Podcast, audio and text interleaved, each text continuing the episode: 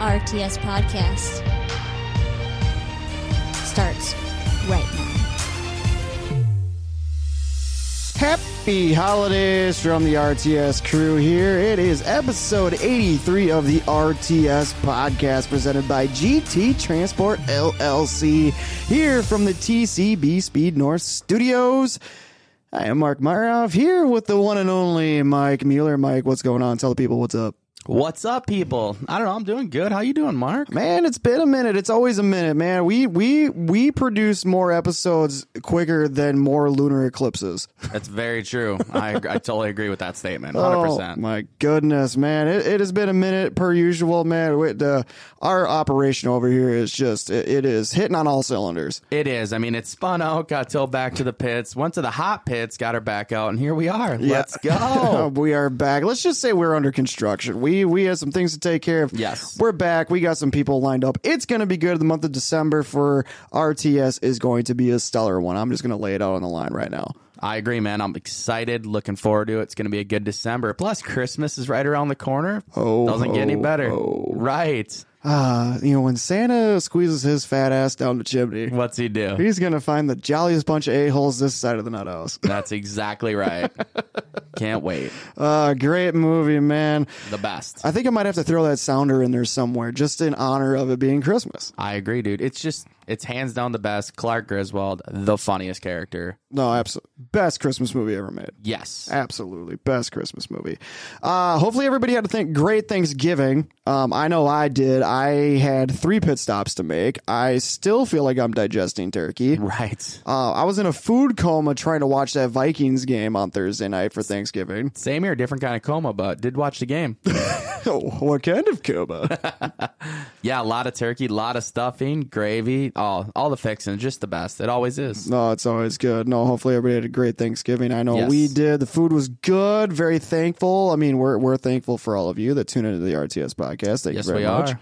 Appreciate you guys rocking the merch, uh, hopping in on our uh, socials and everything, man. We we appreciate every one of you. And uh, we got a few more of these that we're going to drop before Christmas. We just hope yeah. well, everybody has a wonderful Christmas. Just watch out for that snowstorm rolling in. It's going to be a doozy. Snowstorm, rainstorm, who knows? We'll see what happens. But yeah, I tell you what, if it was all snow, it would be wild. It will be, man. Uh, you know, we got a great interview lined up for you guys here on episode eighty-three presented by G T Transport L L C.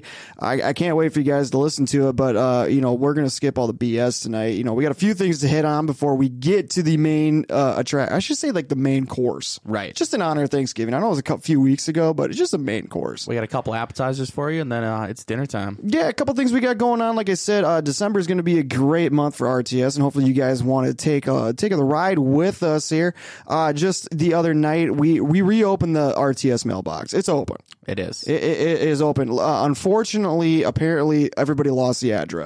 Right. Uh, which it's fine. You know, we, we've been away for a minute or two. Uh, so totally understandable. But the R T S mailbox is open. We're going to post that on our Facebook and our Instagram every Monday. And we're taking your questions, regardless, whatever it is. You know, it, it could be racing related. It could be a topic of discussion. I mean, plenty of stuff going on, like the U M S S Anything. schedule, high limits. Uh, what else we got going on? World of Outlaws, the yeah. new Lucas um, playoff schedule for the late models. I mean, there are so many things that broke down at P R I. So you got any questions, any topics, just write them down. We'll go, we'll chit chat and make fun of you. Let's make it happen. Yeah, you know, and on top of that, too, you know, you put a question out there on Facebook, Instagram, or Twitter. I just gave T-Swizzle the Twitter uh, credentials. She's now rocking the R T S Twitter account for us. Twitter, tweeting, cherry popping. So, you know, she's got her keep, right? You know? Right. So, keeping her busy. So, yeah, every Monday, we're going to post that on the socials. Find it, Facebook, Instagram, Twitter. Any topics of discussion, comments, shout, shout outs for all of you know, if somebody's got a birthday coming up, just put it on there, man. We'll give you a shout out here on the R T S podcast. Hell yeah, we'll blow out some candles on the air. Absolutely. So yeah, anything, guys, the mailbox is always open. When it comes down to a question or a topic of discussion, discussion we're going to answer them all. We're, we're going to knock them all out of the park. Yeah. But Mike and I, we will pick our favorite one from the group for that week. And the, the one that wins, the one that we enjoy the most, we'll, we'll give you an R T S koozie. How about that? We just had our first Trivia Tuesday. We're recording on a Trivia Tuesday. Right. Uh, y'all a bunch of savages. Yeah, yeah. I was not expecting any of those, but it kind of does fit the, you know, if, dude, if the dress fits, put it on. No, it absolutely does. And I feel we, we can announce the winner and we can talk about it just because we'll post this on the social media right. uh, later tonight when we're done recording, and you guys won't hear this till tomorrow. So that's just fine. Uh, like I said, y'all a bunch of savages, man. So the clue was, or the question was, you know, who am I? I'm sixty-five years old. I don't like the rain. My laundry waves in the breeze. I'm always getting yelled at, and I can sometimes be rewarding. Uh, like I said, y'all's a bunch of savages. Yeah. Man, our Lord and Savior, Ronnie B. I saw that for a lot in the comments. We did have a flagman. Yeah. Um, your dad was a popular option oh. on Instagram. uh, but that yeah, old one-legged pirate. Oh man, I hope he's where. I, did was he working today? sixty-three, so he doesn't qualify. No, I mean it was. I mean, yeah, it, it it is. Herb was not correct. Nope. Uh, Ron Bernhagen was not correct. No. Uh, uh, we got to give a shout out to uh, Brad Dunau. Yep. Uh, he was the the winner of this. He picked. He chose wisely and picked Cedar Lake Speedway, which is the correct answer. It's a good guess because I didn't know any of the. I didn't know what it was, and I was I was nervous, but I didn't think it. I think Ron's older than sixty-five, and I know my dad's younger. So yeah. So yeah. I mean, like I said, y'all's a bunch of savages. Yeah, yeah. I think he even got tagged. That's even better. So, uh, no, yeah, no, it was Cedar Lake Speedway. Uh, nice guess, Brad. We'll be in contact with you here. We'll get you figured out. Like I said, you get an R T S Christmas present. Perfect. So, and this is going to be every Tuesday. So if you've got, you know, we're going to put the trivia out there. Take a guess. Before Christmas, it's going to be R T S Christmas presents. So they're going to be the more lucrative presents. And then after that, we got to dial it back, you know, budget cuts. Exactly. That's cool. So yeah, that's another thing. Check that out on Tuesdays, uh, Wednesdays. That's when you can expect the next R T S episode. Every Wednesday. So check that out. And then uh, we're going to post this this coming Thursday, but I want to announce it on the on here on the episode tonight. It's going to be our Throttle Thursday. And what we want you to do, if you're a driver, I don't care what you drive. I don't care. Sprint car, late model, super stock, a NASCAR cup car. Bang, banger. Something. I don't care. If it's got four wheels, motorized, batteryized, I don't even know if that's correct. Let it rip. Dude, if you're riding a set of Heelys, let's see them. Yeah, let's do it, man. We want you to send us a picture of your hot rod, uh, maybe a twenty twenty-two highlight, and then something that maybe a fun fact about yourself. We want to highlight you, the drivers from our local area, the Midwest, whether you're racing Cedar Lake, Ogilvie, wherever, man. It, it, you're, you're, we promote racing in the Midwest. Right. And we want to highlight you guys. We're going to put a post out there this Thursday, uh, just as a reminder. But if you listen to this episode, uh, send us a message on Facebook or Instagram. It don't matter. Preferably Facebook because it's easier for me when I have to do the behind the back, behind the scenes bullshit. And you can just, like I said, a, a favorite picture of your car, uh, twenty twenty-two highlight, and a fun fact about yourself. And we want to highlight you. We'll tag your racing page. We'll tag you as long as Facebook doesn't get crazy and doesn't let us. You know, let's just get, we're trying to get you guys more exposure. It's a good way. And that's what we want to do. Throttle Thursdays on the R T S podcast, Facebook, Instagram, and Twitter pages. I'm excited. I can't wait until Thursday now. You might be the first one. What? Yeah, you know, we're getting close to that episode eighty-seven. We are. We are, aren't we? Yeah, we'll probably have to find a different guest for that episode. Yeah, we do. Um, what else do we got going on? Uh, merch for Christmas. We still got some merch on hand. Uh, if you guys are looking for some R T S gear for the holidays, you know, get a hold of us. Me, uh, T-Swizzle, Taylor Myroff, uh, Mike Mueller, myself. Uh, it doesn't matter. We'll hook you up. We'll get you something. We I think we got a few hoodies left. We got some T-shirts. We got koozies, man. We'll we'll hook you up. So make sure you guys uh get on over there and uh, get some R T S merch. You know, we appreciate you guys rocking uh, rocking swag. Great stocking stuffers. And then uh, one final announcement on our end. Uh, Saturday night, January fourteenth at J J's Outpost Bar and Grill, because where else? Where else would you want to go for a cocktail and food? Ah, it's one of my favorite places. Uh, you need to be there. Yeah. Uh, we're still working out the finer details. A lot of things are going to go down that night. It is going to be an R T S Chili Bowl Saturday night at J J's Outpost Bar and Grill. A long, yeah, man, I'm telling you what, we're going to have a lot of things going down and more details to come. Yes. But it's like, it's R T S Chili Bowl Saturday night slash. Slash, slash is going to be playing? No, not Slash. Slash the Chase V-Brock Racing Team Party. Wow, the New Richmond Nightmare is going to be there? Yeah, you'll be making an appearance. Badass. So it's all going down. Chili Bowl Saturday night, January fourteenth. I think we're uh, me and me and uh, Big Time Bex, Becky V. Brock. We've been figuring it out. Right now, we're technically thinking like five, six o'clock start. That works. Might be like a chili cook-off. What? So like some betting on the races. You got some opportunities to win some cash. What about like a fifty-fifty or something? There might be a fifty-fifty. Dude, I'm in. I love me a raffle. Uh, we've got a lot of things in the work, guys. So save the date. We're gonna put an out. We're gonna put an uh, uh event out there on the R T S pages. January fourteenth, Chili Bowl Saturday night, presented by R T S plus the Chase V. Brock Racing Party. That sounds like a blast. Sounds like a lot of cocktails, a lot of food. Come hungry, eat there. It's uh, it's gonna be fun, dude. dude. I'm excited. It's gonna be lights out. Plenty of options, plenty of things to bet on. We're gonna be betting on the Chili Bowl races. We're gonna be betting on whatever. Hell, we might find something outside. I don't know what what's usually rolling around in the wintertime. We'll find something to bet on. We'll bet on anything. Who can throw the farthest snowball? Perfect. Perfect. That sounds good. Wh- yep. Whose truck are we going to try to peg? I was thinking Chase. That'll work. That'll work. So, yeah, mark it down, guys. January fourteenth at J J's Outpost Bar and Grill in New Richmond, Wisconsin, conveniently located just minutes away from Cedar Lake Super Speedway.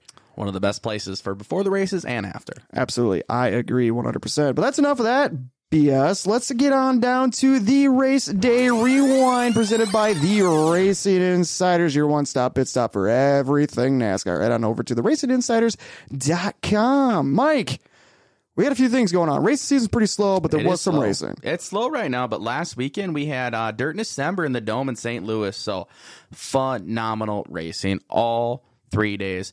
And every year it gets better and better. And I think they did just as good this year. I mean, Thursday night, Bobby Pierce picks up the wins win in the late models. Ricky Bobby! And uh, Drake Troutman wins. So it was great Ooh. racing. Phenomenal. A bunch of local guys down there. They were very great the first night. Friday in the late models, Cody Bauer, badass, all neoned out, nineteen car, put on a clinic and wins. Kind of an upset. Big upset. And I've never heard of him before. Goes out there and uh, gets his first Dome trophy. So pretty cool for him. We're the home of the underdog. Modifieds R T J. Ricky Thornton Junior, one of the best in the mod, jumps back in, wins Friday. So uh, he going into Saturday, I'm like, he's going to be tough to beat. And uh, he cleaned house, got the sweep, won Saturday night. Got a nice ten thousand dollars check in a Royal race car. New car, only have only built one, and you know sweeps the weekend. So he uh, he kicks some ass. Then over in the late model Saturday night, I mean, it was a race. Will Harrington takes the lead early. He's flying around there. Bad Luck Bears, you know, comes up for him, breaks a dry shaft, and uh, Tyler Erb muscles his way up there and gets the win. So it was a pretty emotional win for him. So it was oh. awesome to see that with uh, Tanner English coming home second, R T J, and then Tyler Carpenter had an eventful weekend getting into Hudson O'Neill on Friday and uh, coming back to run fourth. He was basically out of it, but uh, it was uh, the kid.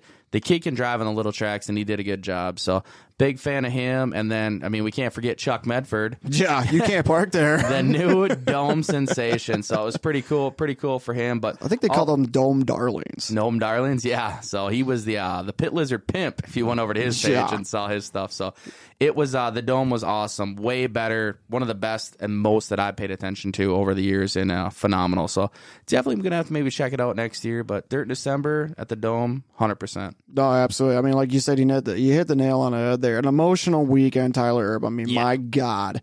I mean, first of all, uh, condolences to the entire family out there. I mean, you, yeah. you show up down there, that happens, and you keep that to yourself.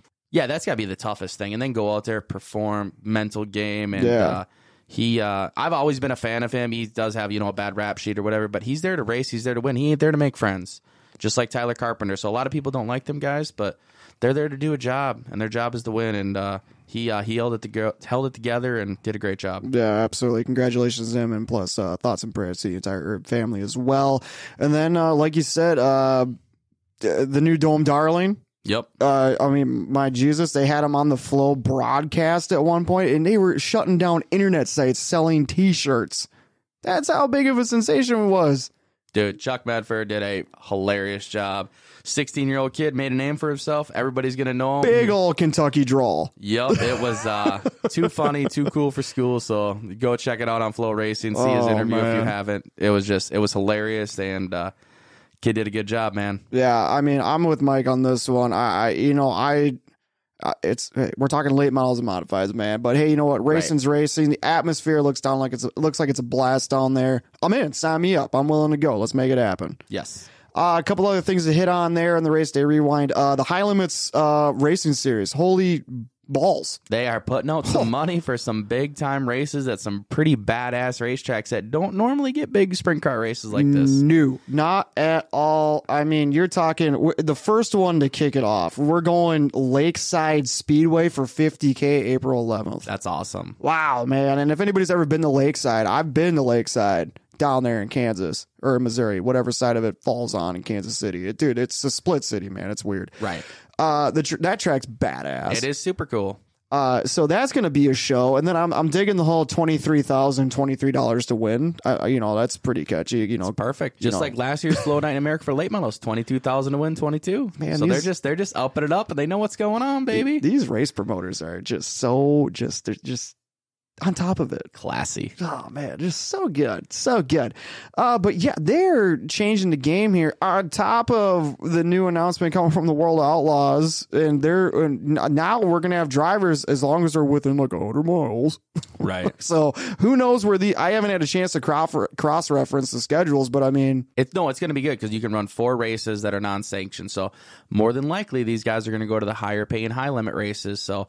I mean, and then they've come out with the fifty thousand dollars and two twenty-three thousand dollars to win races right off the bat. It's uh, it's going to be exciting, especially at Kokomo. That place puts oh, on a man. great, great track. That's so. It's going to be wild and all, man. I'm I'm excited to watch it. These guys are. I mean, we've seen the beginning of it and it, it and how it worked last year and the year before with the late models and all that stuff. Phenomenal. This is the beginning. Like last year, we they just got the pinky toe in the door. Right now, they just they put their foot in it. Now they're trying to bust it wide open. I think they're busting it up by posting these purses, and I don't think they're done yet. There's rumors of a big race going down at Eldora oh before the World of Outlaw races, and Eldora has it a to be determined on their race, so it's only a matter of time before they come through with something big. But Burlington, Iowa, and thirty-four Raceway is going to be super cool, close to home. Um, uh, those races, man, they're going to be awesome. Tuesday nights, watch them on Flow. And then the three new dates they released today with Wayne County. Uh, what is it? Tri-City and Eagle. Dude, mm-hmm. all them tracks do not host World of Outlaw races. So this is going to be huge for them. Like I said earlier, I'm just, I'm excited. Oh, it's good, man. It's exposure for these tracks that normally may, may not get a big time wing series, uh, sprint car series to their track. I mean, this is just, it, it's good. It's local revenue. Local revenue, Tuesday nights, packed house. Flow is going to be there. Everybody's going to be watching. Huge for that. Huge for every track. Absolutely. And I believe they have six more dates still yet to come. Yeah, twelve total is what I heard. So it's uh, they're gonna keep they're gonna keep blowing them out of the water, and I think the purses will keep going up. Let's keep on the theme of midweek racing. Just announced the other day, S R X Series, Tony Stewart's S R X Series moving to Thursday nights on E S P N, originally on Saturday nights on your local C B S, for right. us, Channel four, moving back to cable, but bringing back the Thursday night thunder. Phenomenal. I think it's a great, great move because, like you said, there's nothing to do on Thursdays, so now you got this. Now you got, two, you know, Flow Night in America, late models, and sprint cars. And who knows if the late models are going to be at those same races. So plenty yeah. of midweek action going on with big money. And it's uh, it's going to be interesting, man. It's Just, it's, it's, it's midweek. It's midweek time now. The weekends, the weekends are for the boys, you know. Oh, yeah. No, yeah. You know, it's like, oh, you know, I mean, we'll, we'll get Mondays off. You know, you watch NASCAR on Sunday and then you get Mondays off. Then you get high limits on Tuesdays. Right. And what? Flow Night in America is what? Wednesdays. Yeah. And then Thursday Night Thunder. Dude, it's going to be lights out, man. It's going to be racing every damn day. twenty twenty-three, uh, just with everything, whether it's the high limits, the Flow Racing in America, I mean, we're on, like, there's a resurgence in dirt track racing. It's huge. It, whether it's a national level or a local level. And it's been a dying breed for a long time. I mean, but I feel like the sport is getting healthy again. Yeah. And unfortunately, money has a big thing to do with it. Yeah. And but this is just the beginning of it, and I feel like if this can sustain itself, this will trickle down to the, more the local level, the local ranks. I think it will too. I mean, what the late models did this year for the money they raised for, and the purses, and everything that went down the tracks. The I mean, the numbers. I'm sure the numbers are through the roof. They had the Kyle Larson Flow Night in a Race of America for the late model deal. through the roof, best numbers they've ever had. And they don't release these numbers. Nobody does. So, right. But X R Super Series, all these people bringing game the money into the late models. Kyle Larson, Brad Sweet with this high limit deal are bringing money into back into sprint cars, and this is just the start. No, it absolutely is. And I mean, and to hit on the S R X thing, I know I, I was kind of looking at some of the comments on it and everything, and people are like, oh, you know, it's moving from C B S. I don't have E S P N because I, let's be honest, you know, right? Cable, dish, streaming nowadays, it costs a pretty penny. I mean, it, it, it, it's, it ain't cheap, but at the same time, you, you didn't. Like, you look at U S A C back in the day when they're on Thursday Night Thunder. I mean, you're talking like the Tony Stewarts and the Jeff Gordons and everything. That's where oh. they got their national exposure. Jason Leffler, Tracy Hines, J J Yaley, Mike Bliss, huge multi. I mean, all champions in all top three series.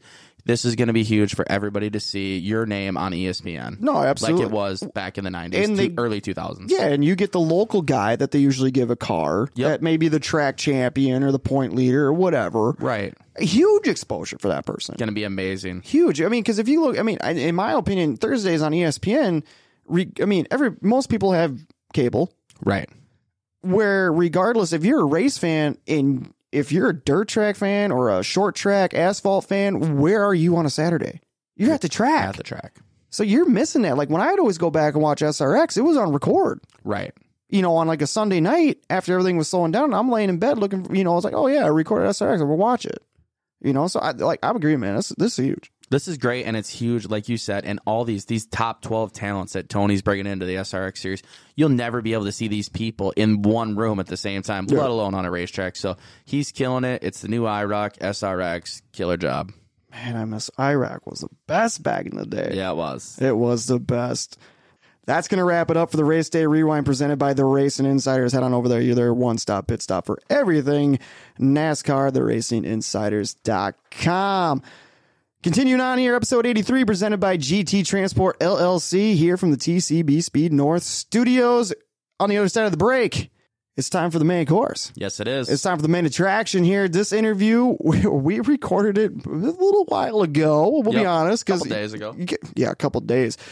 It's dated. You can hear it. Jake, man, we talk about the Vikings-Bills game, and it was about a month ago. It's a good game. Still our best win of the year. It was. It was. And I give kudos to Jake, man. We asked him for his prediction, and he said, it's going to be a close game. Yep. Vikes by three or four. Vikes win by three. Yeah, so he called it. Jake, if you got the winning lottery numbers, give me a call. Yeah, absolutely. But yes, on tonight's episode, it will be your twenty twenty-two U M S S champion, driver of the number six, Jake Kuba.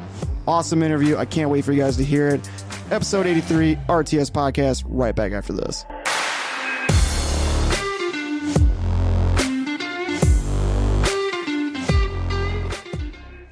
Merry Christmas. Merry Christmas. Merry Christmas. Merry Christmas. Kiss my ass. Kiss his ass. Kiss your ass. Happy Hanukkah. Oh, hi there. What up? Episode eighty-three, R T S Podcast, presented by G T Transport L L C, here from T C B Speed North Studios. It's time to get to it. We got to talk to that to that twenty twenty-two champ. Yeah, we do. Driver the number six, Jake Kuba. We'd like to thank Fast Factory and the Fast Factory Foundation for sponsoring this week's guest and Jake Kuba, along with him calling in on the Lightspeed Equipment Hotline. It's finally getting out there, so I'm excited for you guys to hear this. A lot of great stuff. A, a few of the background of the Kuba family racing uh, lineage. Uh, a little bit of insight on Jake's background and what he did growing up, coming to where he is today. A little bit of insight to championship night at the third night of the legendary one hundred, uh, one hundred at Cedar Lake Speedway. Uh, it came down between Jake and our guy, right, sitting across from me, Mike Mueller. Uh, it, another close battle. It's kind of cool to get the insight from Jake, get the insight from Mike. These guys have been racing together for so many years, and just kind of how both of them approached that evening. Uh, it's just, it's a great overall interview, and I, you know what, let's, let's just get the party started. Yeah, let's do it. I can't wait. All right, man. Here you guys go. Driver the number six, your twenty twenty-two U M S S Traditional Sprint Car Champion, Jake Kuba. All right, joining us here on the Reaction Time Sports Podcast via the Lightspeed Equipment Hotline. Joining us, he is your twenty twenty-two U M S S Traditional Champ, driver of the number six, Jake Kuba. Jake, thanks for coming to the Reaction Time Sports Podcast, man. How you doing? I'm good. Thanks for having me. Yeah, anytime, man. It's uh, we're in that uh, point of the year. There's nothing to do. It's getting cold and gloomy outside. How's the off season been so far? What have you been up to since we've seen you last? Uh, it's been pretty good. I've been relaxing. Uh, moved over the summer, so trying to uh, moved and then went, went right into racing. So trying to make the uh, new apartment home and and watching a lot of football. Oh, there you go, there you go. Where'd uh, where'd you end up moving to? Uh, Saint Paul. Okay, so, so you're downtown. Not too, not too far. It's pretty close to downtown. A lot of football watching, you said. Who are you rooting for? Vikes, Packers, Bears? Are you a Kitty Cats fan? Who are you cheering on? Vikings. Okay. Always, always Vikings. Just had to make sure. Perfect. That car of yours is yellow, so I just had to double check. Yep. I mean, you never know. You never know. There might be a little G on there somewhere that we can't see in the pictures. Right. I mean, the six is kind of technically a G if it was cursive. So Ooh, good you point. Don't know. You never know. I mean, okay, when I was a kid, I was a Packers fan because uh, just I because it. I liked the green. Okay. Yep. Oh, okay. Okay. Was this back in the Brett Favre era? Oh, yeah. Yep. Okay. And then once he came over to the purple, that's when you switched allegiances. Uh, no, it was long before that, long before that, but that was like a, a at the time, a dream, kind of a, a dream for me. It's like, I can't believe he's on the Vikings now. Right. Yeah, it was definitely very different seeing him in purple, and uh, it was weird. Yeah, he did yeah. great them couple years, just uh, just one play short. Yep. It sounds like I almost Always. need to have Jake call in for a sports episode and talk a little foosball. Yeah. you play, you play any fantasy football outside along with that? Or you dabble in that at all? I used to. Uh, I don't think I've played fantasy football for five or six years, but I used to have like used to organize a pretty just a low key one with a bunch of family. Which is always fun, too, because you get a few people who are really into it, and then you get kind of one person who sets it and then just forgets right. entirely, yep. and then still still somehow wins everything. But since then, I haven't played much. Okay, gotcha. Did you? I mean, were you the fantasy football champ? I mean, were you pretty elite at it? I mean, I, we might have a roster spot open in the twenty twenty-three season. You might be a candidate. Hey, that might be fun. I, I, I, I would. I was. I think I was consistently like second or third, which. Uh, I think there's a familiar feeling that's like about, this year. That's how I do every time, second or third in the, in the fantasy football deal. But that's a lot of yep. fun, man. I love doing it, and, and uh, it makes you know watching football always more interesting when you're rooting for the them certain players, and especially when they're playing your favorite team. Oh yeah, it's it's a lot of fun to just be able to watch that second game and watch one per, one person, and just you don't care about the score or anything. You just want one person to get the one the, the play you need. Yes. Oh, man, this is this is some good stuff. But, I mean, cross Jake off list of candidates for fantasy football. Got it. All right, cut. Yep. Got that written down. Uh, so, I mean, let's stay on the topic really quick. I mean, you know, it's kind of cool. We, you know, it's a racing episode. We got we got a driver on the line, but we're talking a little sports action here. I mean, what do you think of this Vikings seven and one start so far? I mean, I'm crossing my fingers and uh, not looking too closely. I'm just, just appreciating the record right now. Right. However they get it. No, absolutely. But, tough matchup coming up this week against Buffalo. I know that should be fun to watch, or or painful. We'll we'll see. Well, and rumor right. Josh Allen might not play, so Case Keenum. Oh, I didn't even I think know. of that. Yep, coming back. Case Keenum so. with Diggs. Yeah, uh, yeah, yeah. Maybe another Minneapolis uh, miracle. That would make it. But the game's in Buffalo. It'd be even worse if it was back at the at the People's Stadium. Yeah. Yeah. Yep. That's good. So, okay, let's put it on the line. Predictions for Sunday, Jake. Who, what do you got? I think the Vikings might win it, but it'll be close. I mean, that's easy. Um, I hope it's going to be close. I think the Vikings are going to get by about I mean, three the, or four. Yeah, the Jets beat them last week, and Mark Mark predict, predicted that. So, uh, I don't know, man. I think it's going to be a good game. I'm, I'm excited. I can't wait. And we'll see how we do against a very good competitor. They, I think they tend to like play to the competition.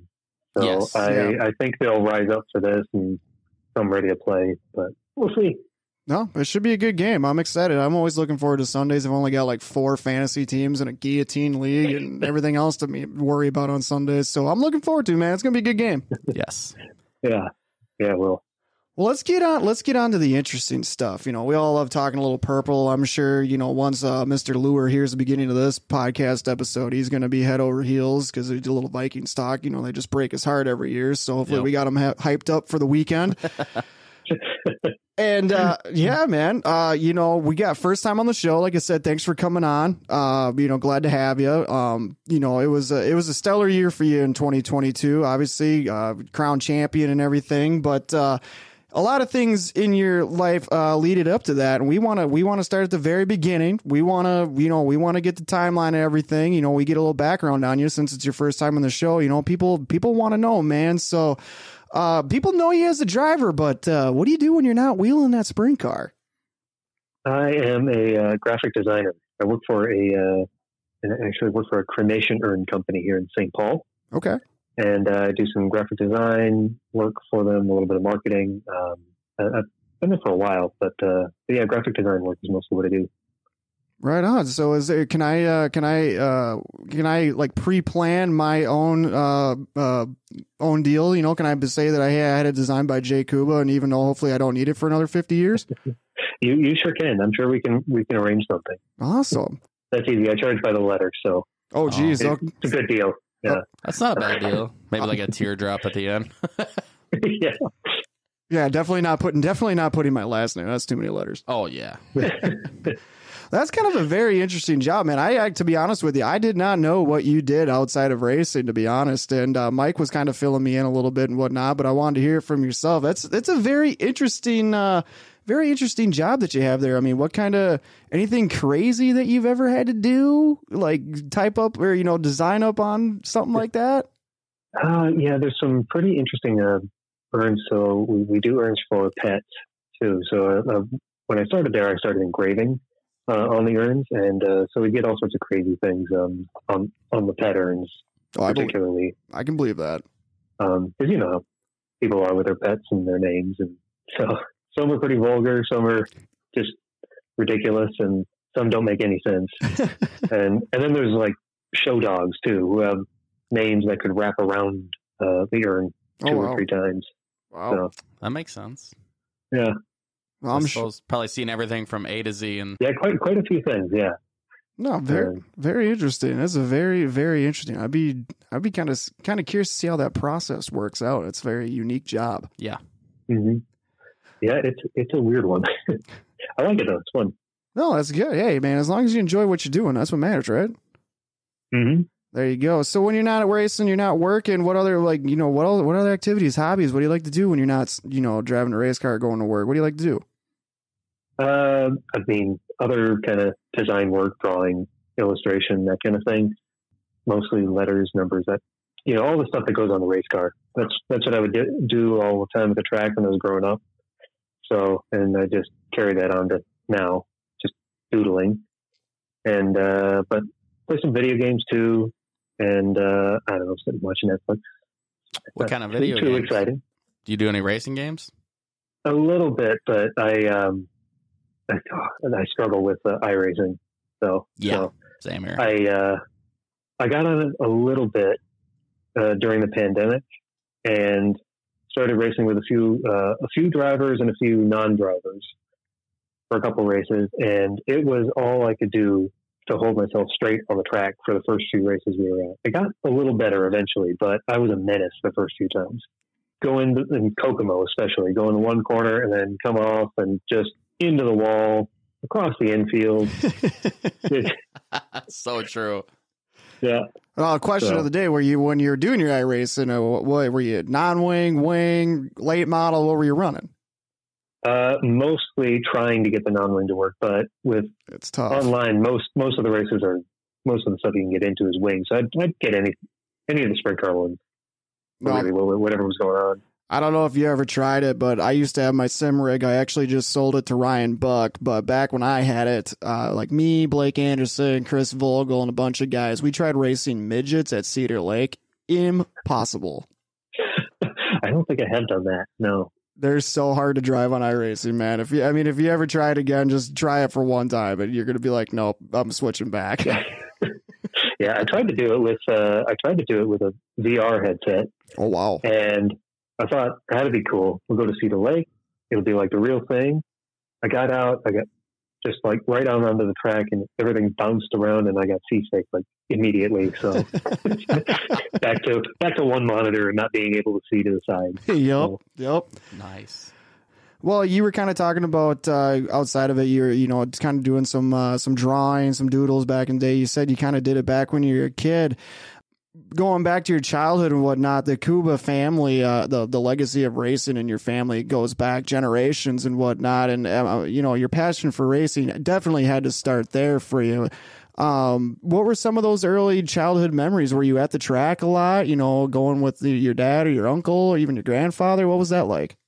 I mean, I've been at the track since I was a baby, and well before that even. The the story that gets to- that gets told all the time is, uh, like my dad was racing Knoxville one year and he ended up uh, crashing, but my mom was pregnant and she had to walk back to the hotel by herself. And then my dad ended up crashing and nobody could find each other because, of course, no cell phones. Right.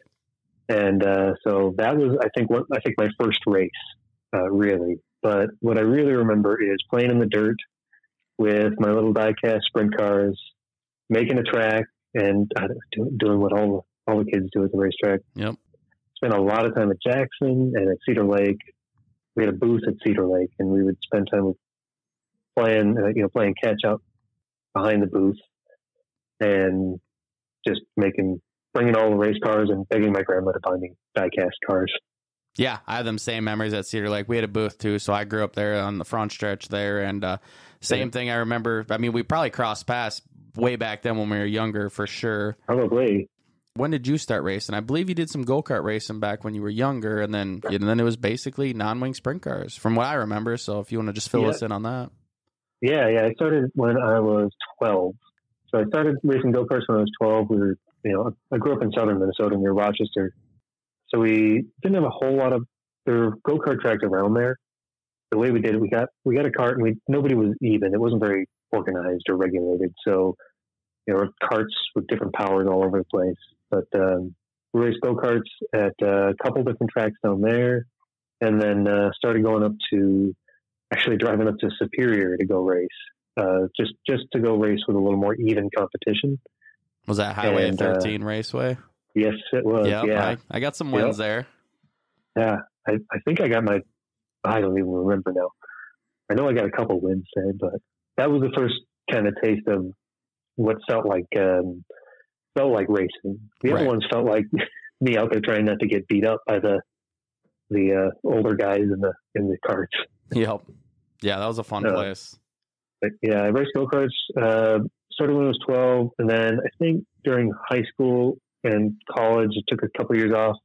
I did in the summer race a little bit. My dad and I both got carts while I was in college, and um, while he was taking a break from sprint car racing then. And we set up the carts so that they'd be even in uh, in weight and power. And so nobody else was the same as us, but, but the two of us got to race side by side for so many laps, just dead even for power and weight. And so it was really all about driving, which I think was a really helpful learning experience. Oh, absolutely. That's that's huge, weight and power. And then just, you know, when you're on the same cart, like going to pro kart and stuff like that, it, it's a blast to do stuff like that. And oh, it'll yeah. definitely, definitely make you a better racer. twenty, twenty thirteen or twenty twelve was my first uh, sprint car race. I did a, a race in a non-wing car one night at uh, Saint Croix, and a race in a winged wing car the next night at, um, I think it was Granite City in uh, around Saint Cloud, and uh, that was that was really fun. So then, then we built the non-wing car that my dad and I start uh, shared in twenty thirteen for my rookie year with U M S S.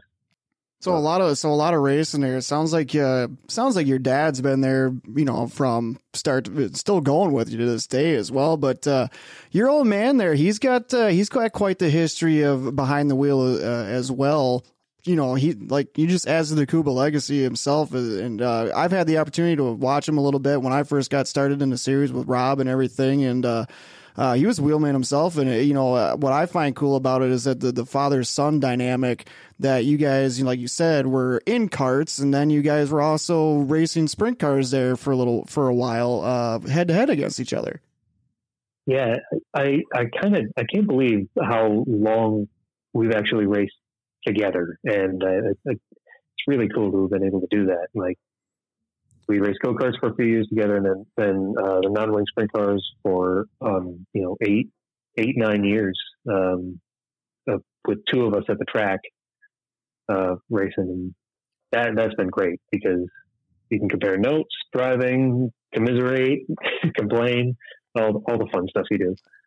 And, uh, yeah, he, he hit up, he hit up some good success with the, the non-wing stuff, but he was really, um, we had totally different driving styles, I think. His, his, he really inherited from the kind of his wing sprint car racing days back, uh, in the kind of late nineties, early two thousands was where, when he was really focusing on wing sprint cars, but he raced, you know, he started in the eighties. He, he was best on these dry slick tracks, running right around the middle and being very smooth. Where I don't, I don't know, when I started in non-wings, I, I'd, uh, my best nights were at, at Saint Croix when uh, it started to get a little bit of a cushion and I could just haul it in there and stab and steer and eventually rein that back a little bit. Yeah, it's crazy to think that, like, because I started the same year you, you did, twenty thirteen, yeah. That, like, I've raced with you for ten years and then raced with your dad for eight years, like you said. Like, because I remember sitting in the stands watching your dad in the Lightning Bolt two K. I mean, your dad was a badass back in the day in that wing car. It was it was a fun to watch, man. I was a big fan of Jimmy back in the day, and it's just crazy to even think, like you said, you've raced with him for so long. To even me, and I've told this to your dad before, I'm like, it's just an honor to race with him because I've sat up in the stands, watched him, never thought I would get the chance to. So your dad, uh, he's super fast in the middle when it slicks off like that. It's uh, mm-hmm. It's pretty incredible what he has done with the sprint car and what he does, and even, you know, being on the track with them and even beating them some nights. I mean, it's uh, I don't know, it's it's a huge accomplishment for me, and I'm sure it is for you when you beat your dad every time. Oh yeah, it was once. Uh, I don't really remember the first race where it where it happened, but it, being able to race side by side and uh, beat him with a pass, or just outmaneuver him, or you know, trick him and get around him, that that was. Those were always the most fun passes to make. Oh, absolutely. and, and the hardest. Yes. Was there ever any, uh, any, uh, any wagers, any friendly, uh, father son wagers on the side in, uh, throughout the years between you guys when it came to races? Like, oh, hey, you know, I know I'm supposed to take the trash and the dish and do the dishes every night, but, uh, it sounds like if I win this weekend, it sounds like you're doing it, Dad. I don't think we ever really did that. I think, uh, we really, we, it was enough for us to just get the car ready for the weekend and get to the track on time and get all the, get all the work done. Then we all get um, just, you know, worked up at the racetrack. No, we never really did the, did the bets or did any kind of bets. You have to get them back in the saddle and make a couple of them next year. Tell them that. Yeah. No, we'll get my, we'll get my mom in the car, I think. There you go. Oh, wow. Yeah, yeah. That'd be cool. The crew chief. Yeah. Yeah. Who's technically, who's got the title over there? Is it co-crew chiefs or is, uh, is uh, mom taking the reins on that one? Yeah, mom, mom's the crew chief. Okay. Okay. Mom makes the decision. Okay. Uh, when, when we get to it, we all, we all talk, we all argue, we all try to figure out the right thing to do. And, uh, and, uh, mom is usually the uh, sane one who, who makes the final call. Okay. Gotcha. Perfect. Gotcha. No, what you guys do there, what you guys do down at your holler every weekend. I mean, you're usually pretty on point every night. I mean, everybody has a night here and there, but just how you guys work and how you guys communicate and everything, and just the whole family part of it too, and just how you guys do it together. I mean, that's just just one of the cooler things that we see in our sport, man. And you guys are you guys are the definition of it. Yeah. Uh, thanks. Yeah, it's it's it's fun to work. You know, get into a groove with with the family, and especially the last couple of years. Like, I feel like we used to kind of throw the kitchen sink at the car every single race and change everything.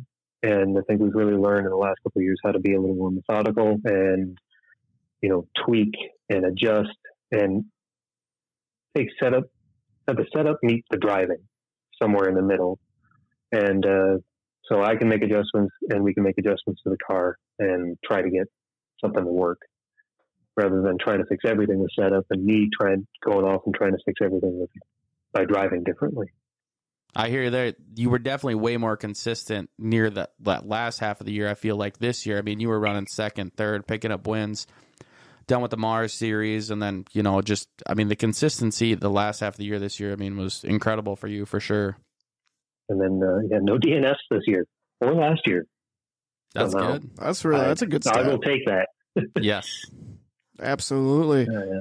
Sticking with the uh, kind of, like we said, you know, your dad, you, your uncle. I mean, you got cousins. You, you've raced against them all, man. I mean, there, there's been times where we're out in the track and, you know, you're trying to keep track of which Kuba's in what spot, you know. And be like, you know, I go up to Johnny and be like, hey, you're lining up next to Kuba on this one. Which one? You know? So, but yeah. uh, what, what, I mean, you know, obviously you've been out there with your dad. You've been out there with your cousins and everything. What's what's it like being out there racing against your family members, man? It's like, you know, what's, you know, say your cousin's running up in front of you and, you know, you like you kind of same thing with your old man. You got to pass him, you know. It's just a, what what's it like when, you know, you, you're racing against your family? I think whenever that comes up, we always race each other probably just a little bit harder than anybody else. Just push it a little bit more because you want to, like, I want to beat my dad. I want to beat uh, my cousins. And, uh, and so when you get, get there, you feel like you can just push it a little bit more. Plus, I think there's, we got some, some more trust too and more familiarity. Like, like if I'm racing with uh, Anna, I, I have, have an idea of what she's going to do. Like that's true with everybody, but you know, I, I trust it a bit more when I'm racing, when I'm racing with a family member.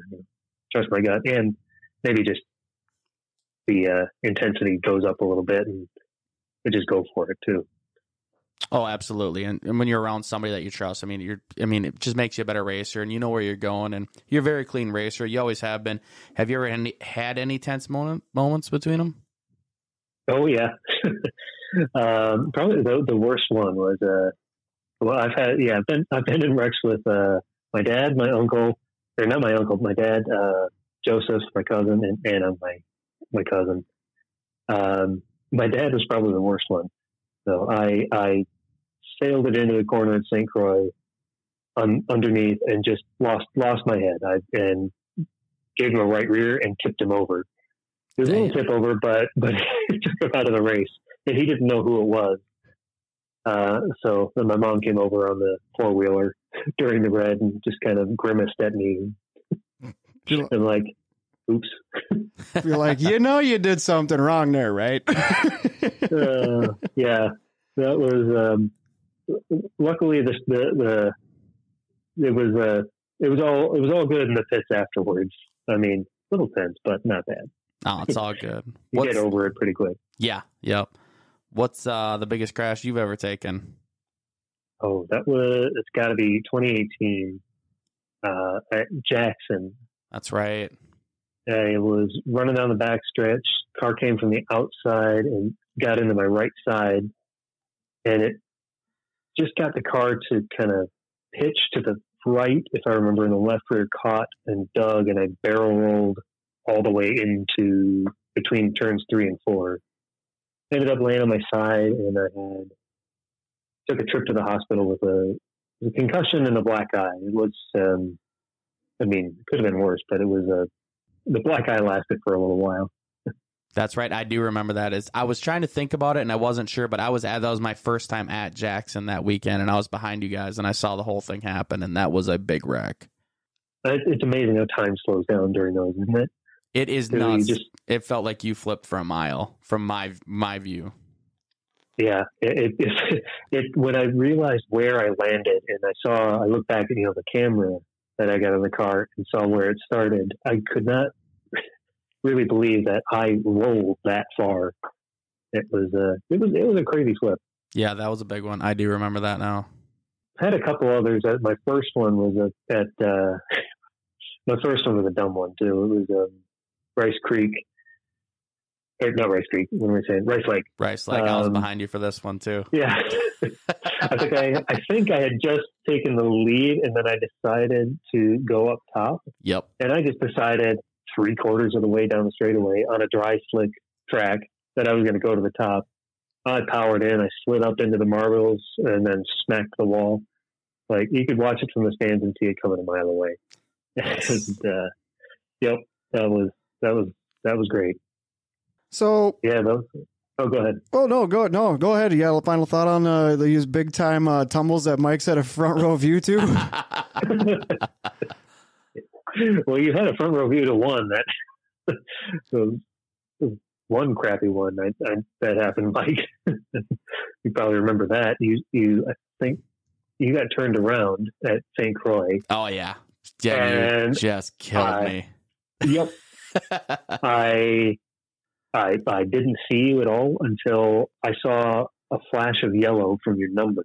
Yep. Flash in front of my eyes, and I couldn't believe, I couldn't figure out what I was seeing either. And you know, I think back on it, it's like, I yeah, it's dark at that track, but probably I was just running, driving on my nose. You know, yeah. just looking, just right in front of me, and that was about it. Yeah, that was. It was dark that night. I don't know. I I know I was somewhere in the top three, and I misjudged, spun out, run on the top, which is very rare that I'm even Your up there. Your G P S broke. Yeah. And I spun down to the bottom of the track, and I'm sitting backwards, right on the bottom, and it felt like it was two minutes. And here comes Jake, wide open. I think you were still in the blue car then, or was it the yellow car?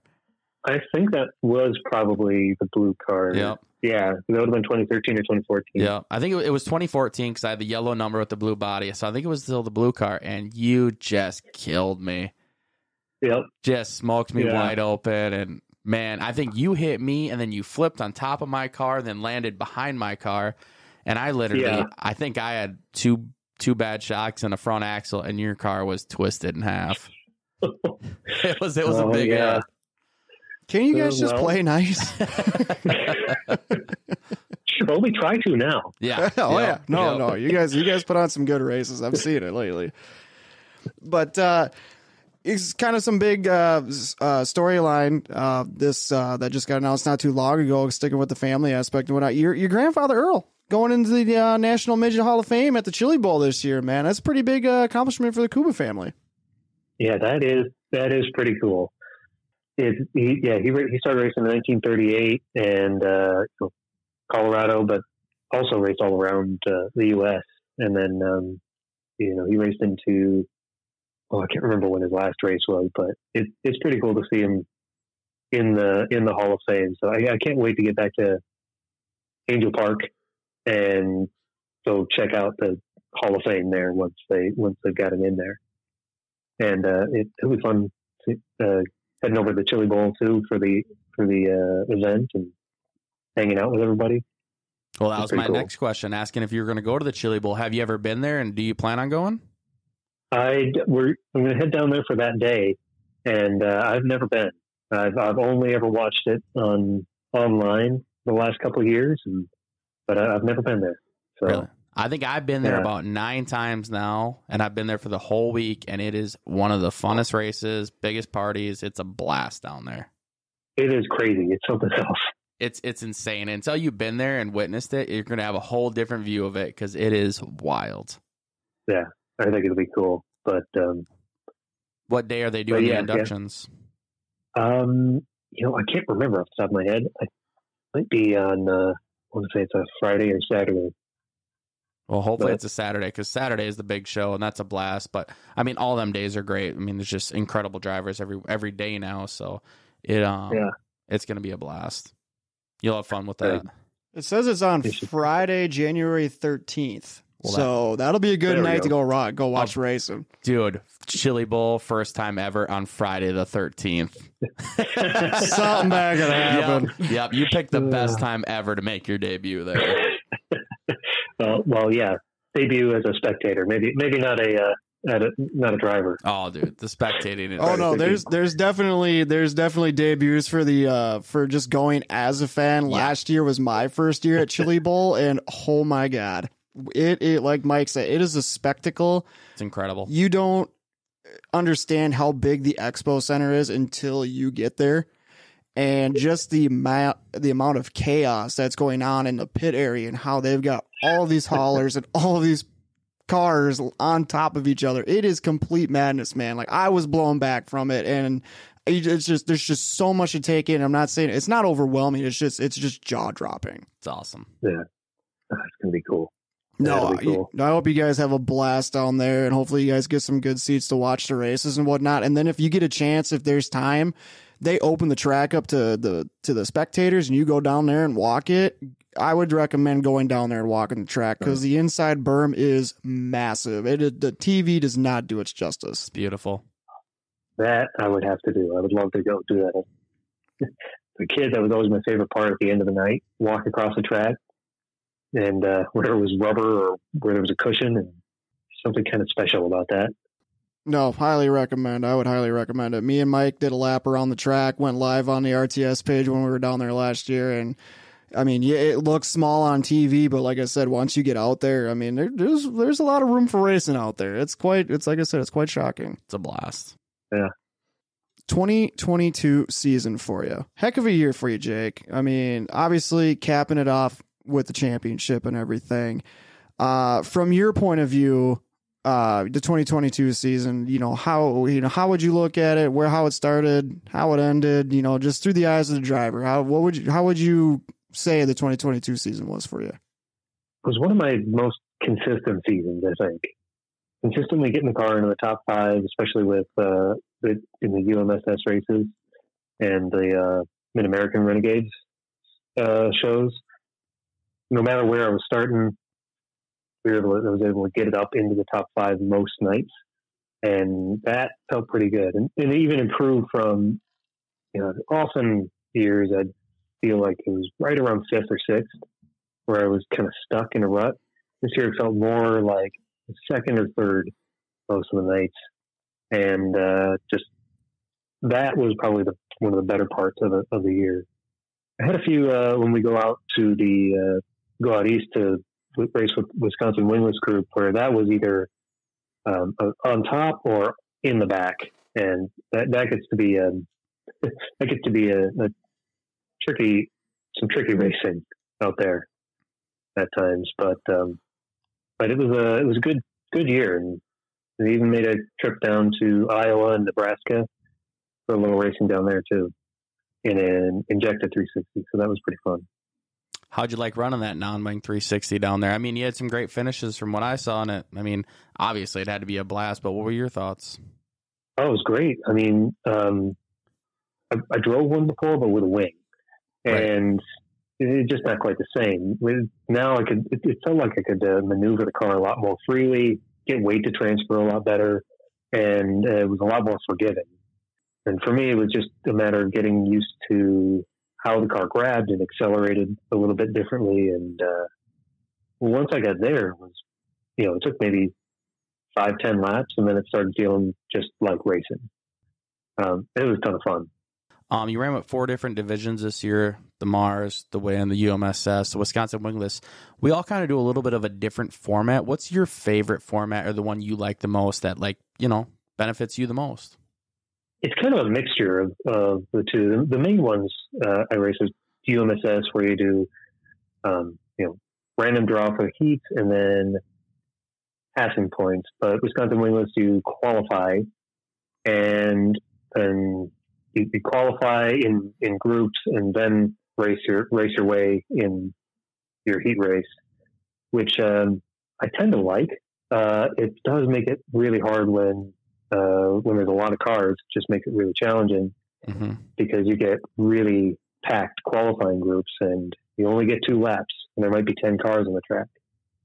So if you get stuck, you're, you really got to climb out of a hole in your heat race, um, because essentially you got to win the heat race in order to make their um, the invert, which is the top ten cars. So that one is, that, that one can be good. It can be kind of a feast or famine thing. Um, I I always thought the U M S S format is really good. I think passing points are good. I like, and it just moves moves pretty quick. Yeah. That way, the redraw. I like the I like the completely random redraw. Although, um, I kind I think I preferred four, but hey, yeah, that's just because I kept drawing five or six. Yeah, no, this this last year, seven and eight. I mean, them were a lot of fun. Oh, yeah, yeah. Yeah. So yeah, I, I do prefer the smaller random, the random group of uh, U M S, U M S S versus the, uh, the larger group of ten in Wisconsin Wingless. Uh, to show for it, I mean, you've when you've gone around with the Wisconsin Wingless, you've had a lot of success with running with them guys as well. Oh, yeah. We've had uh, a lot of good runs with them down at Angel Park, and Um, we got a win at uh, Dodge County Fairgrounds, a half mile in uh, at the end of the year here, and uh, Beaver Dam the year before. Had some good runs there. Wil- Wilmot, Wilmot gets tricky, but the rest of them are pretty fun. And then on top of that, you throw in uh, Gas City tw- back uh, a year ago oh, as well, yeah. right? Yeah, that was a blast to head down there. We made the tow uh, about twelve, fourteen hours or something like that. It's a poke. Yeah. And, and uh, yeah, that was really fun. Have you ever raced in Indiana before that? No, that was first time. First time in Indiana. Whole so. Other ball game down there, isn't it? Oh yeah, yep. yeah. It was fun to fun to watch the because they had a four ten or four ten class running that night too, and to see the differences in in uh, the people, the drivers in those in that class, familiar with the track, running that razor thin uh, cushion up there where there's no wall. Like that, that was impressive. I knew I knew that track was up there for us, but it was uh, none of us were, were quite comfortable enough with that track to go up there and Uh, put it on the edge. I mean, you've won at a lot of different tracks, a lot of different series. What is your biggest win that you would have to clarify for your career so far? It's a good, it's a good question. I think one of the one of the bigger ones for me was well, the first one was great at Saint Croix. Mm-hmm. Um, that one was awesome just because we've been running pretty good for a couple of weeks, and then uh, my parents took the night off. Or couldn't come the week before, and I almost won it that night somehow. And then uh, that one was great because I think I dropped back to seventh or eighth, and then figured something out and just started flying. Probably that uh, the win I got at Beaver Dam in October last year. That one was great because I had run there and finished second or third. I've been winning, leading the race. Or the end, middle or end of the race, um, two or three different times, and uh, either lost it in lap traffic or on a restart, um, two, both times. And we had the same thing happen. I led the thing. I just flew away from him, uh, got a, a huge lead, and then had a yellow flag with four laps to go. And the track had dried out. The guy who was always great on the uh, dry slick track, uh, Tim Cox, he was. He had figured something out, and I, those last two laps, had to figure out how to keep the car under me and keep him from getting around me. And that was a, that was a really great race to win. Nice. Yeah, there's nothing worse than leading a race, late yellows, all that stuff. You're checked out. I mean, that's the worst thing that can definitely happen. So, yep. It's so it's so deflating, so deflating. So so getting turning. Facing the same situation and coming out on the other side was nice. Definitely makes you feel like, you know, you earned it and you, you know, learned from your lessons. What would you say is your favorite track to race at? Right now, it's got, it's, it's a bit of a tough, I think I got to say Jackson. Yeah. Jackson has been fun. It's fast. It's usually got a top and a bottom. Yes. Um, even though it's a long way around for, for these cars, it seems to work. And they just do such a, it's such a great facility, and they do such a good job prepping the track and um, all the time. So, yeah. And it's always more fun to go to an actual sprint car track. I've talked about this before on the podcast, but when you go to an actual sprint car track and you're at them facilities, like we have been at U S I T S and whatnot, it's so much better. And the show runs smoother, and it's, it's just a blast being like, you're the main card there. And that, then they definitely make us the sprint cars, you know, make us feel mm-hmm. like we're very important there, even with the non-wings, and that place is fun. What were your thoughts on them moving that infield out this year? That was my first time there when we were there with the U M S S this year, but you're there with the Mars previous in the year, and they moved that infield out. It's definitely a longer way around on the bottom, and then the top is, you know, obviously the same, but it's definitely a different racetrack now. It is. I thought it was going to be, it was, it felt weird. So we raced there what, last year with, um, with cones out, out there. Yep. And that just felt, felt, real strange. That it felt was... very narrow. I don't know, when we got there this year and raced it, it didn't feel as narrow to me. It felt um, it felt okay. I think I preferred it when it was a little wider, but on the other hand, I tend to be up top at the end of the race, so I think it helped. Uh, it helped where I tend to race there. Yeah, I think it, it made the bottom a little further around. Exactly. It made the top better. The bottom was longer, and I don't think the bottom's the preferred groove for our cars anymore down there because the top, you can wheel it around. The bottom was smaller, so it was definitely different when we went back, and I was not expecting that, and it was, uh, I don't know, man. It's just, it's different, and but it's like you said, it's a uh, it's a badass place to race at, and we're lucky to go there.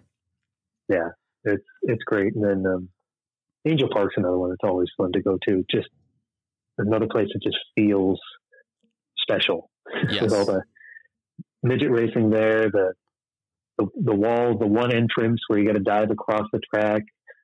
Um, I don't know, that place is just fun to fun to race at, and you don't. It's so flat. You don't think you, you go down the straightaway, and you don't think you can take it deep into the corner. But man, can you haul the car in on that track and uh, have it hold?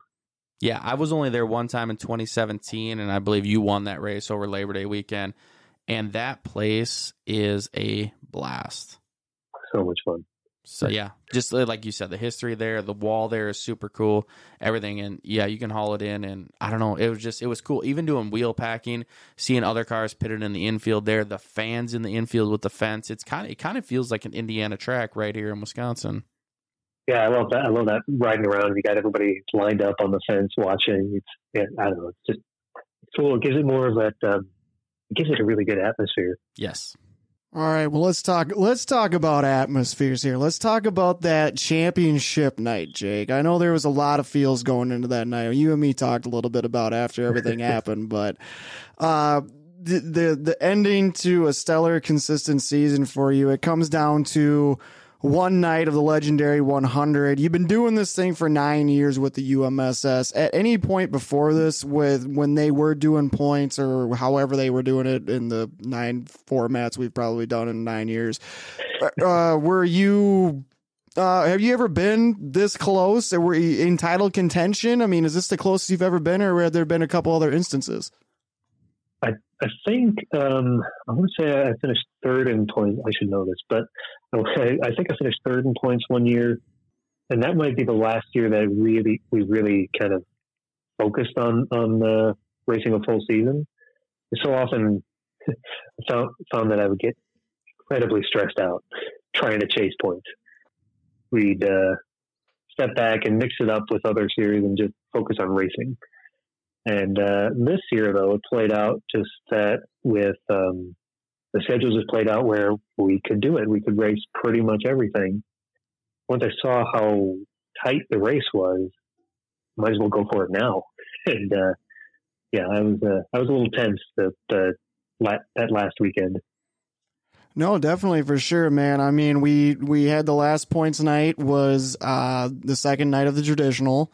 Then everybody got some show up points at the Rickert.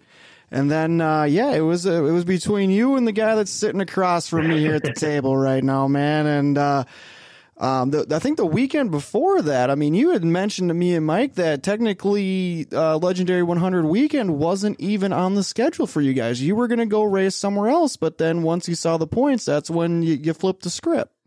Yeah, we weren't, we weren't planning on going, but once we realized we were that close, uh, figured, well, we gotta make we gotta make a show up. We gotta show up and give it a go. Right. So, so we were gonna go, and I was trying to get as far up as I could on Thursday night, and then maybe we'll just take a take a break on Friday. But uh, I got fourth, but that wasn't going to be good enough. Um, I mean, eventually it got it got me where I needed to be, but I was uh, we came back and tried it again on Friday just to see, and then. Well, that was a crazy night of rain. And yeah. An insane racetrack, but yeah, no, I, it was a little wet. That was crazy. A little wet. I'm trying to turn into turn one, but I just keep going towards the wall. This oh. makes no sense. Yeah. The amount of mud on my helmet was just ridiculous. I'm actually on your racing page right now, and I'm staring at that picture as we speak. That was um, probably the muddiest track I've ever been on, but it was probably one of the funnest tracks about halfway through to the end that I've been, oh, also yeah. been on. Yeah, just being able to throw it in, and uh, and I was a little too tight to be. So I was getting a little hooky there, so I was having to be a little more careful than I wanted to be. Yeah, at the end, but it was still fun, like to just haul it around like that.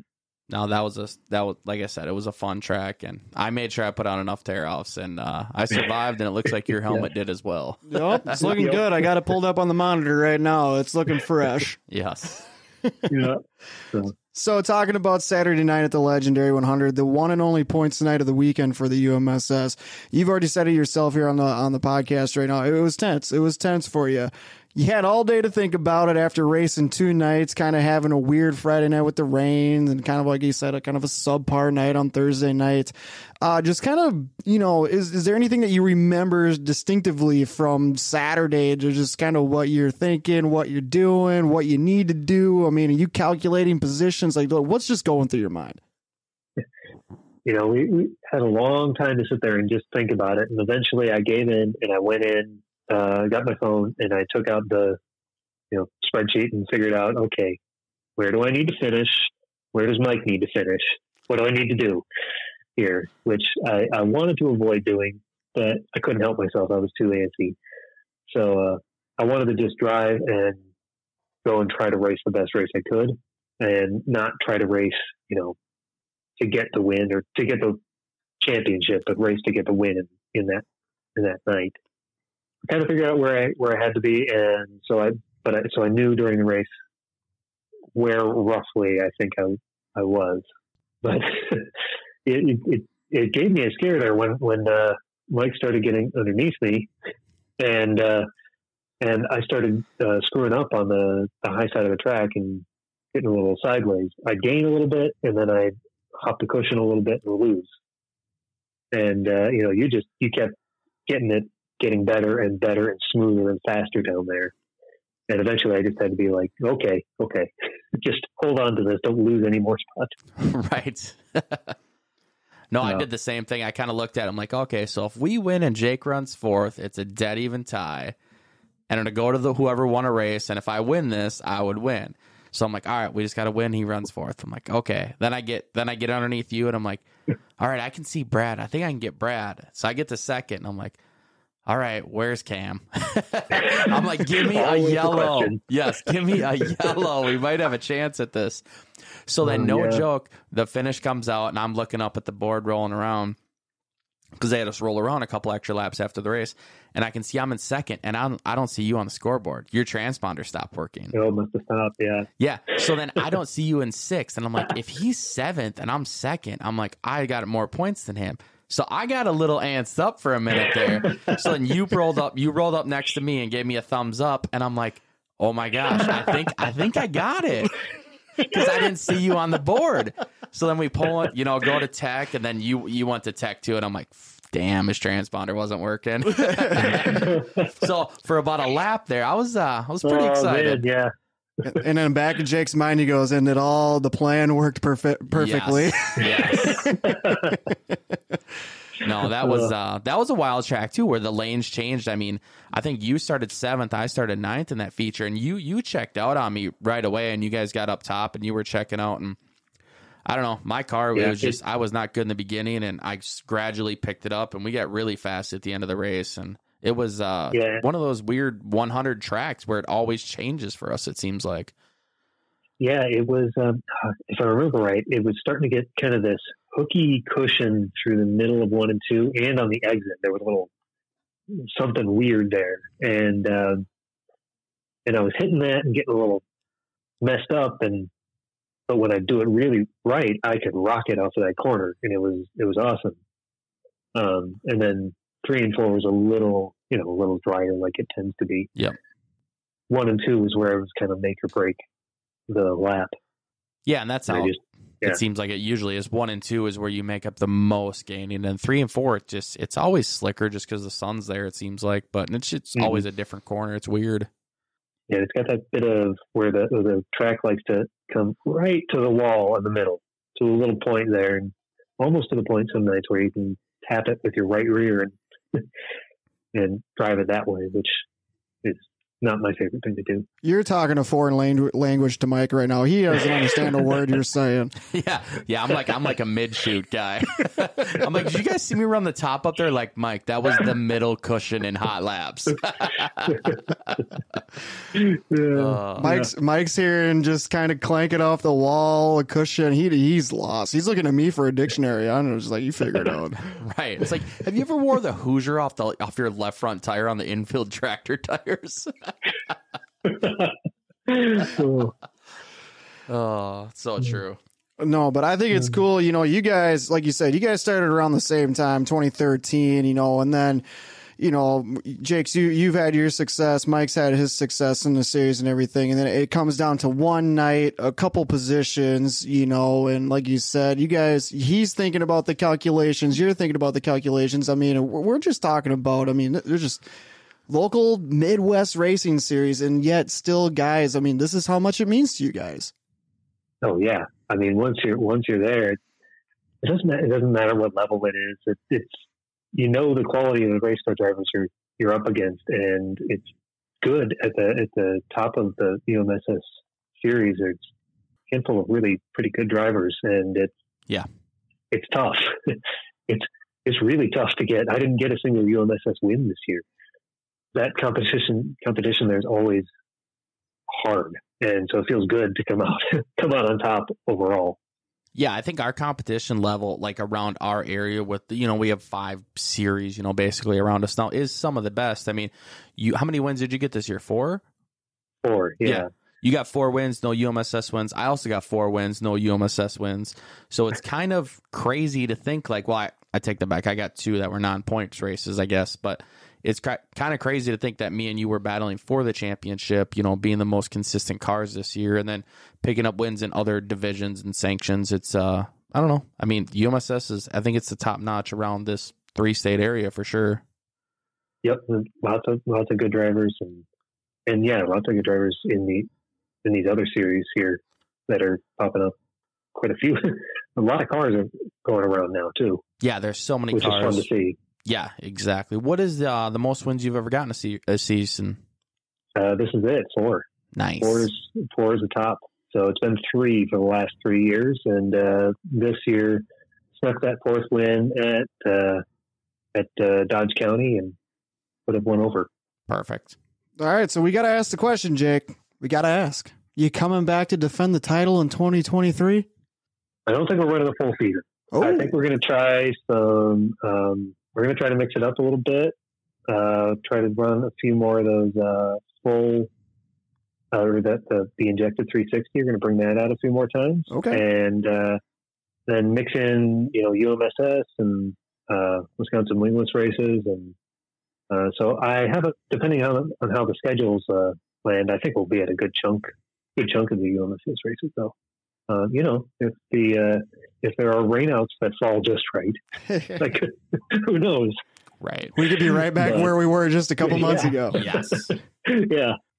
I mean, you, like you said, you're going to go run some different series, you know, some different car packages, you know, rules, rule packages. You're going to go out there and kind of do what you want to do. That was kind of the plan for you this year a little bit. It's just not just it worked out in your favor, and you know.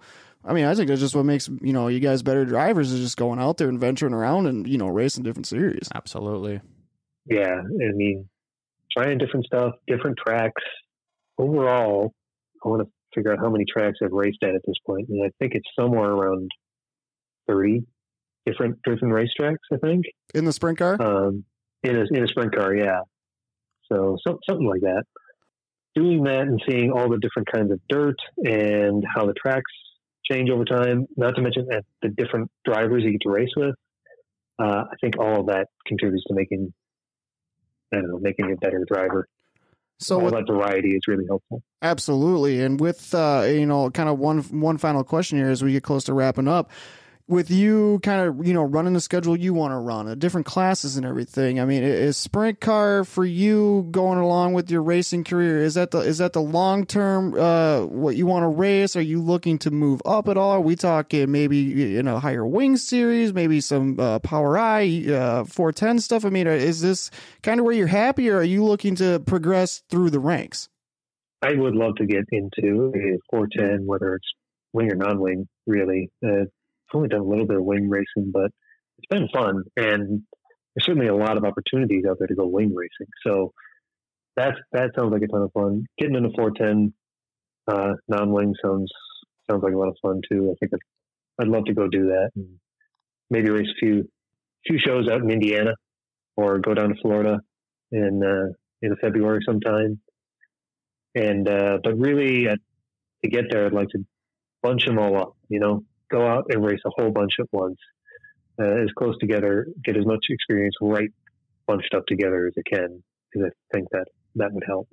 No, absolutely, man. I agree. And like, there's no doubt in my mind, whatever you decide to do, I'm excited to see what you do next year around uh, all the different series that you're going to be racing in, man. You're, you're a hell of a driver. You're, you're a great guy to be around in the pit area, you know, racing with you on the track.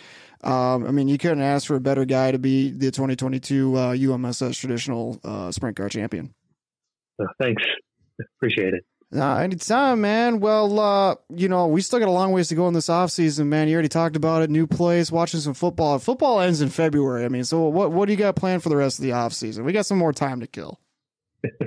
Well, we'll see. I think once we start getting into February, it starts to be, uh, uh that, that's when the thrashing of the race car starts to happen for real.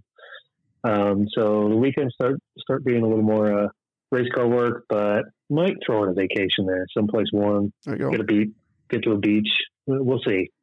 That sounds like yeah. a good plan to me. That's what me and the wife are trying to figure out. We just can't. Uh, we just can't decide on where we want to go because we've got two different ideas. Oh, okay. Yeah. yeah. Hawaii is always good.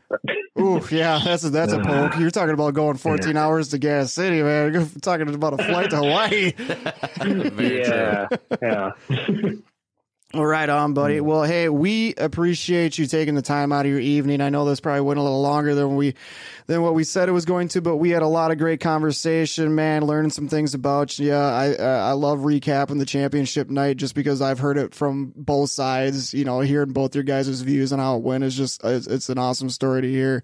And uh, I feel like there's so much more uh, background that we get on you. I mean, we're I think, you know, to, to put it in the schedule uh, f- during the offseason, we might have to have you on one more time and get some more of the get some more of some of those uh, childhood memory stories, and you know, just kind of things that you saw when you were at the racetrack. I think there's some pretty cool stories there.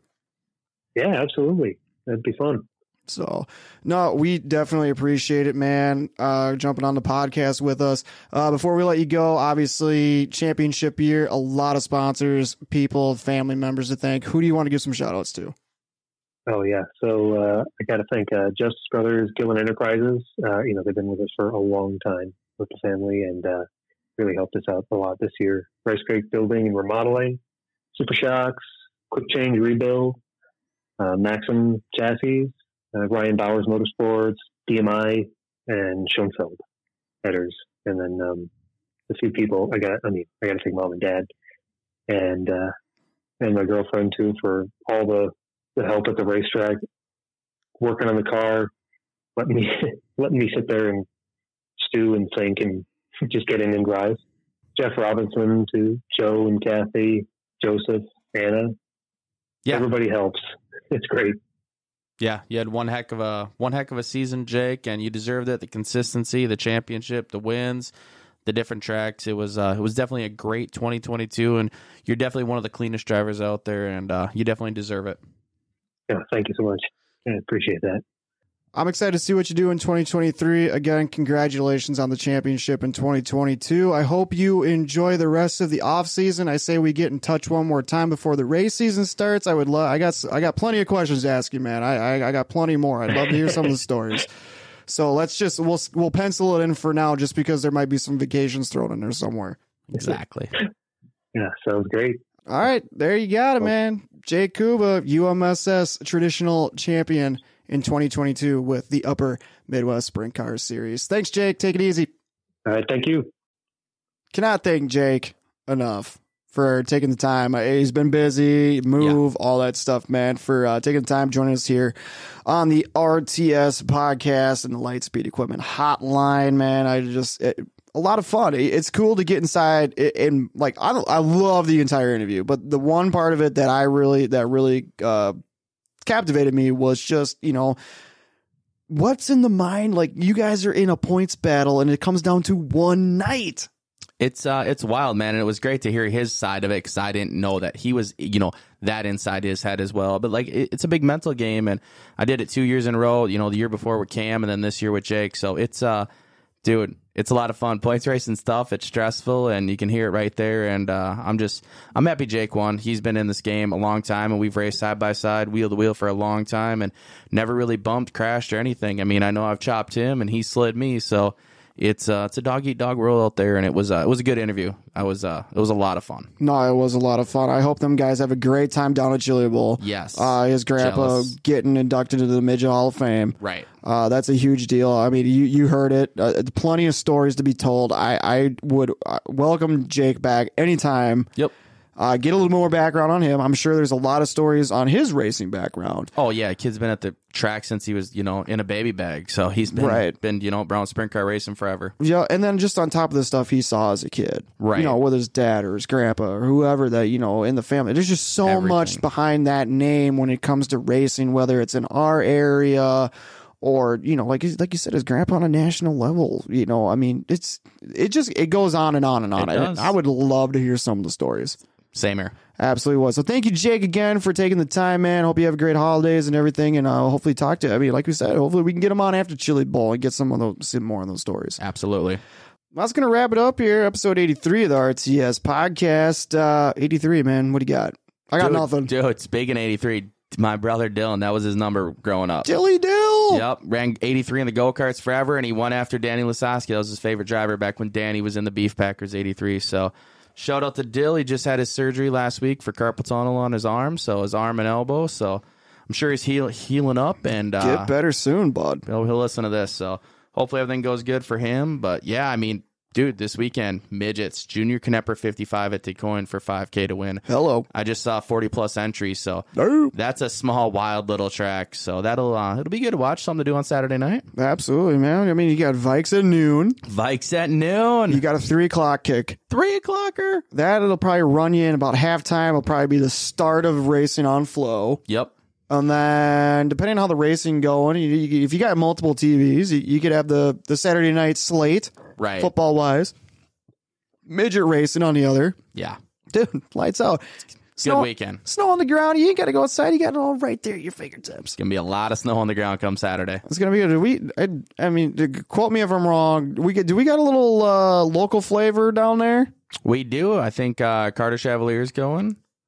And I might be wrong, but I think Trevor Service is going down to race, too. Are they? I did see Danny Allridge from Osceola, Wisconsin as a midget. She'll be there as well. Really? Yep. Wow, man. So I think there's three people, three people from Minnesota, and then I did see something that Power Eye posted, some other people from Wisconsin, some local stuff going. So, yeah, we got uh, got a couple of hometown people in the fight this weekend. Well, best of luck to all of them. Hopefully, our hopefully we didn't fact check ourselves.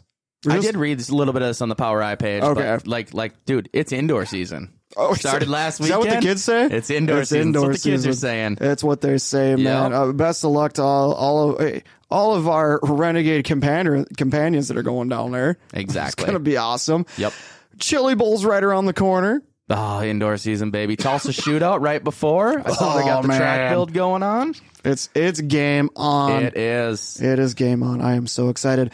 Let's wrap it up. Let's yeah. get out of here. Episode eighty-three, G T Transport L L C, T C B Speed North Studios. Thank you to Fast Factory and the Fast Factory Foundation for presenting our guest tonight, and Jake Kuba, the Lightspeed Equipment Hotline. Thank you very much. Yes. We also got some other sponsors here that we'd like to thank that has been helping us out all season long. Let's just start at the top. Let's T- do it. T C B Speed North. Lightspeed Equipment dot com. J J's Outpost Bar and Grill. Be there January fourteenth. D K Designs. The Racing Insiders. Mueller Jewelers. Pretty Polish Junkie dot com. Scott King Designs. Taylor Jolin Photography. If you're shipping freight, Quality Freight Rate dot com. G T Transport L L C, presenting sponsor of the R T S podcast. Fast Factory Foundation. Thank you, guys. We appreciate we you do. so much. Oh, my goodness. You have no idea. We'll be in contact with you about twenty twenty-three. Yes, we will. Reach on over to our social media pages. Instagram. Facebook. TikTok. Twitter. And YouTube. And to go back and listen to the other eighty-two episodes of this absolute disaster we call the R T S podcast, you can find us on Apple Podcasts, Spotify, iHeartRadio, and Google Podcasts. Head on over there and search Reaction Time Sports Podcast. It's been a fun one. Episode eighty-three. See ya. Bye.